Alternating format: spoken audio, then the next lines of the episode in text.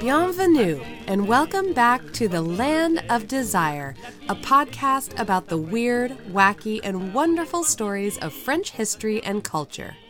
I'm your host, Diana, and this week we're continuing our series on tourist season in Paris.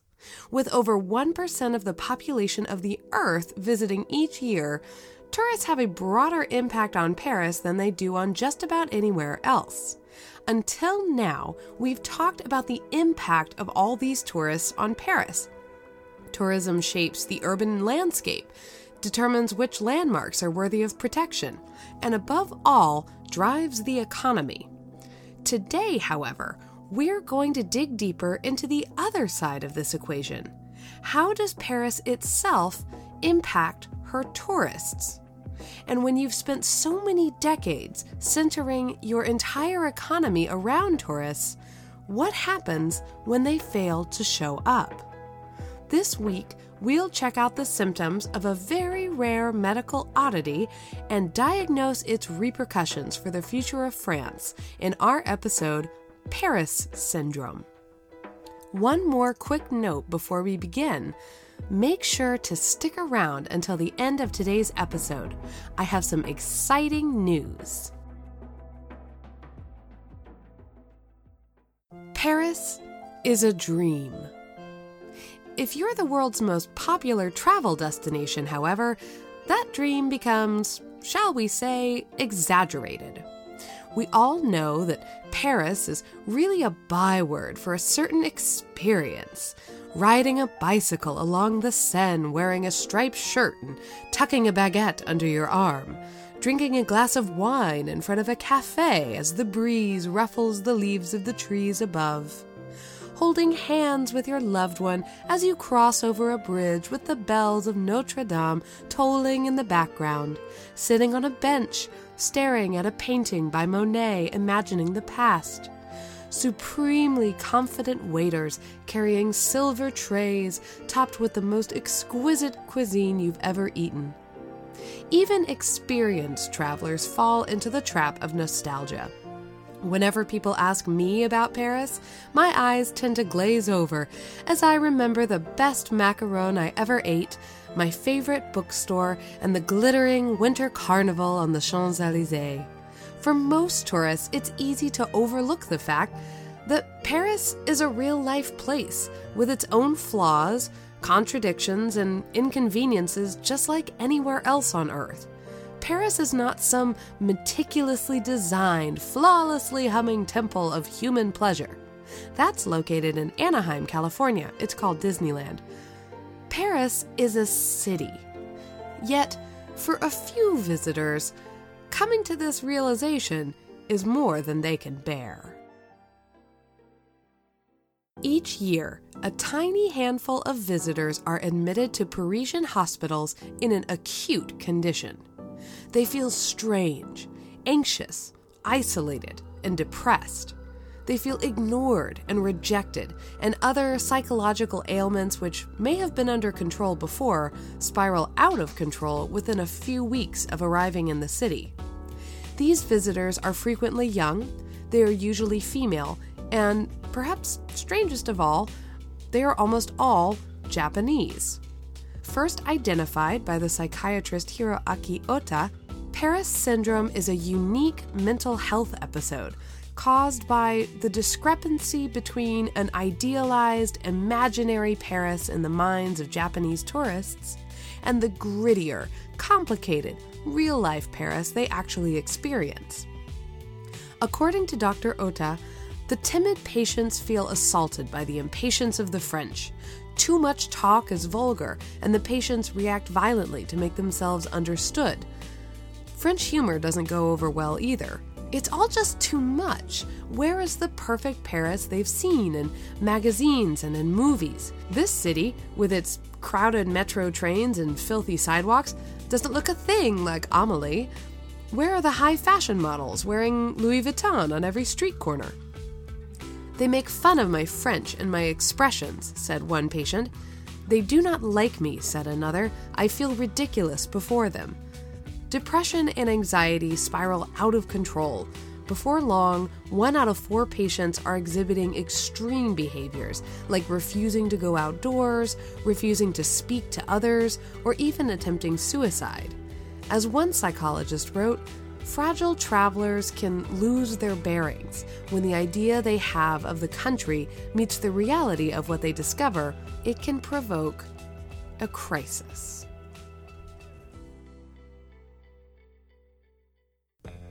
Modern Paris lives, breathes, and serves tourism. Two years ago, one out of every 11 salaried Parisians worked in the tourism industry. Today, it's one out of every eight. 10 million international tourists pass through the city's 2,029 hotels each year, where they generate 4 billion euros in profits and contribute 69 million euros directly through tourist taxes. These numbers aren't even taking into account the 67,000 international students living in Paris. By every count, traditional tourism is the lifeblood of the city. Areas of city life which used to be locals only are now falling prey to the tourism trap as Paris orients herself to meet the demands of her visitors. 64,000 Parisian properties are now listed on Airbnb, following an extremely contentious and unfinished public debate. Paris is easily the biggest Airbnb hub outside the United States, even though over 30,000 Parisians themselves are homeless. 89% of tourists in Paris use the metro to get around, which is good for the environment, but not so good for a Parisian person's morning commute. And in order to reach the metro, tourists have to take planes, trains, and automobiles, all of which contribute enormous amounts of pollution into the air. One study predicted an 88% increase in greenhouse gas emissions from tourists alone by the year 2050. The city is investing massive funds to expand its metro service solely to help shuttle more and more people to and from the airports. In more concrete ways, tourism has shaped even the contours of the city itself. In the first part of this series, we saw the way 80 million tourists a year can destroy local landmarks, even by accident, as all those cumulative good luck rubs, kisses, padlocks, and footsteps wear down the fabric of the city. In the third part of this series, we learn that German and American armies often had up to 65,000 occupying soldiers stationed in Paris during World War II on a given day, which left the locals feeling resentful and squeezed out. When you consider that this year, the city of Paris will host at least 100,000 tourists on a given day, it's tempting to resent the intrusion of all these outsiders. By the end of this year, only one out of every seven humans to step foot inside Paris will actually live there. It's enough to drive any Parisian to say, Non, ça suffit, and dream of a Paris without tourists. But what would happen if their wish came true? What happens when a city which has been sculpted to suit the whims of tourists finds itself alone?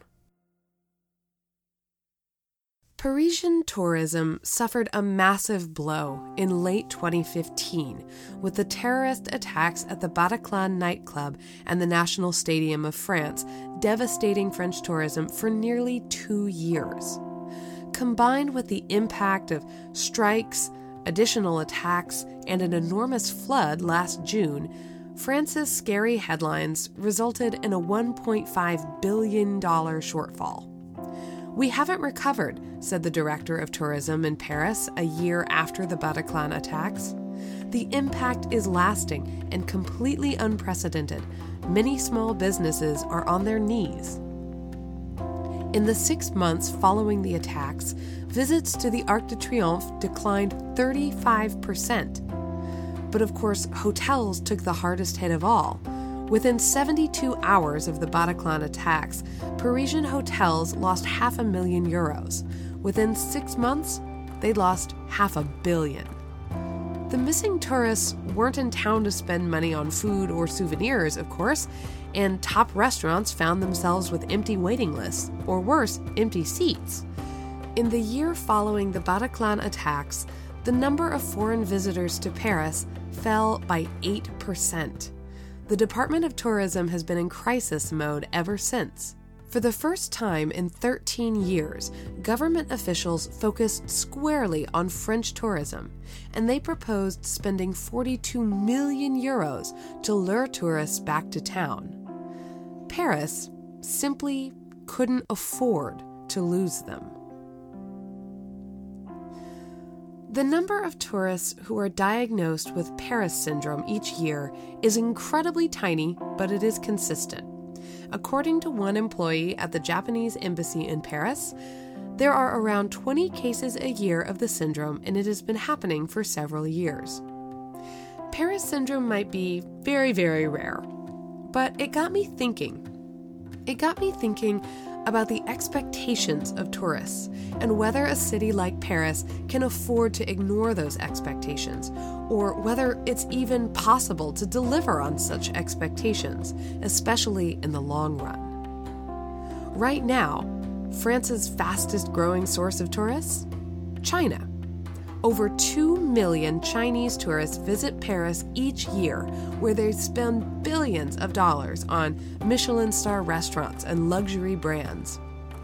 As China's economy continues growing, these numbers are expected to skyrocket. Think about it this way one out of every 10 tourists in the world is Chinese, but only 7% of the Chinese population has a passport the economic potential of Chinese tourism is staggering, and Paris is counting on it. The city of Paris aims to attract 100 million foreign visitors in 2020.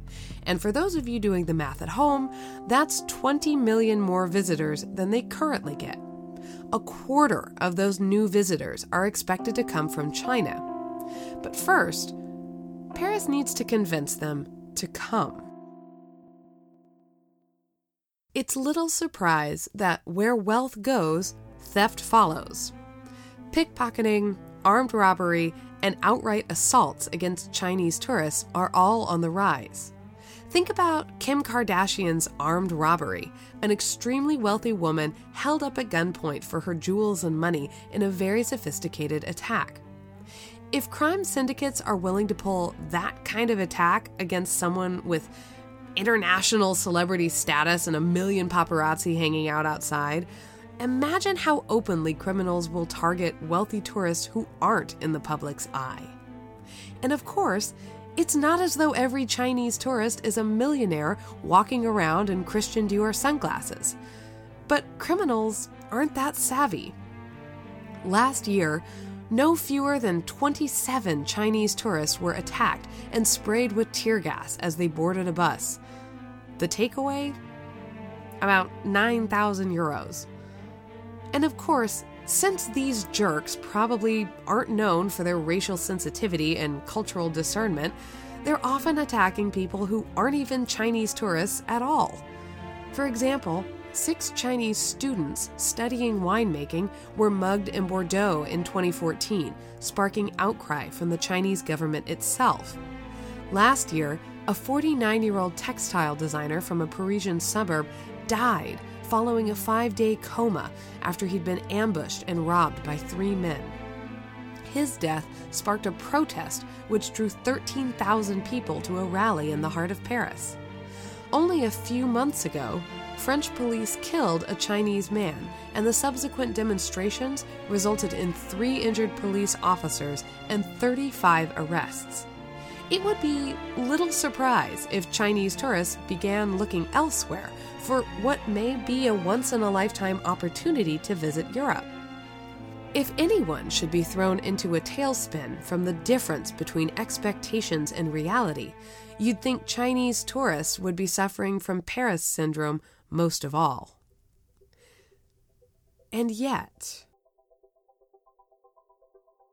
After the attacks on the Bataclan, the floods, and the strikes sent shockwaves through the tourism industry of Paris, after the restaurants were trying to figure out how to stay open and the hotels were trying to figure out how to keep the lights on, when it seemed like the whole world was beginning to suffer from a case of Paris syndrome, the Chinese returned. American and Chinese tourists were the first to return to Paris after the attacks, according to the Paris Tourism Office's monthly economic report. In fact, there were more of them visiting than ever. 40% more Chinese tourists visited Paris in the December after the Bataclan attacks than they did in the December before the attacks. In fact, despite the attacks of 2015, that year marked the first time that tourists from China topped the 2 million mark. Considering that tourism from other European countries still hasn't completely recovered to pre Bataclan levels, it's reasonable to think that Chinese tourism is keeping the industry going. Everyone knows that too much good press results in backlash.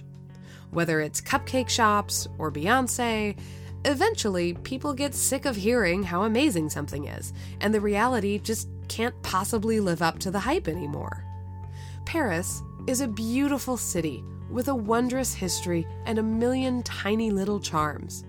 But it still suffers from crime, overcrowding, pollution, and all the other hazards of city living. As one Chinese woman said to the New York Times, for the Chinese, France has always been romantic, mysterious, and desirable. We have been told that God lives in France. As the head researcher at the Paris Tourism Office notes, travelers who are unprepared watch movies like Amelie, they think all Parisians carry Louis Vuitton purses and smell like Dior. They don't know about the working class suburbs, the overworked waiters, the grittier parts of the city. Paris is not a museum. People are busy, they are stressed, they are living their lives. In the last few years, Parisian tourism has been reaching fever pitch, in numbers as well as emotions. If there are six times more tourists in your city than there are residents, is your city really yours anymore?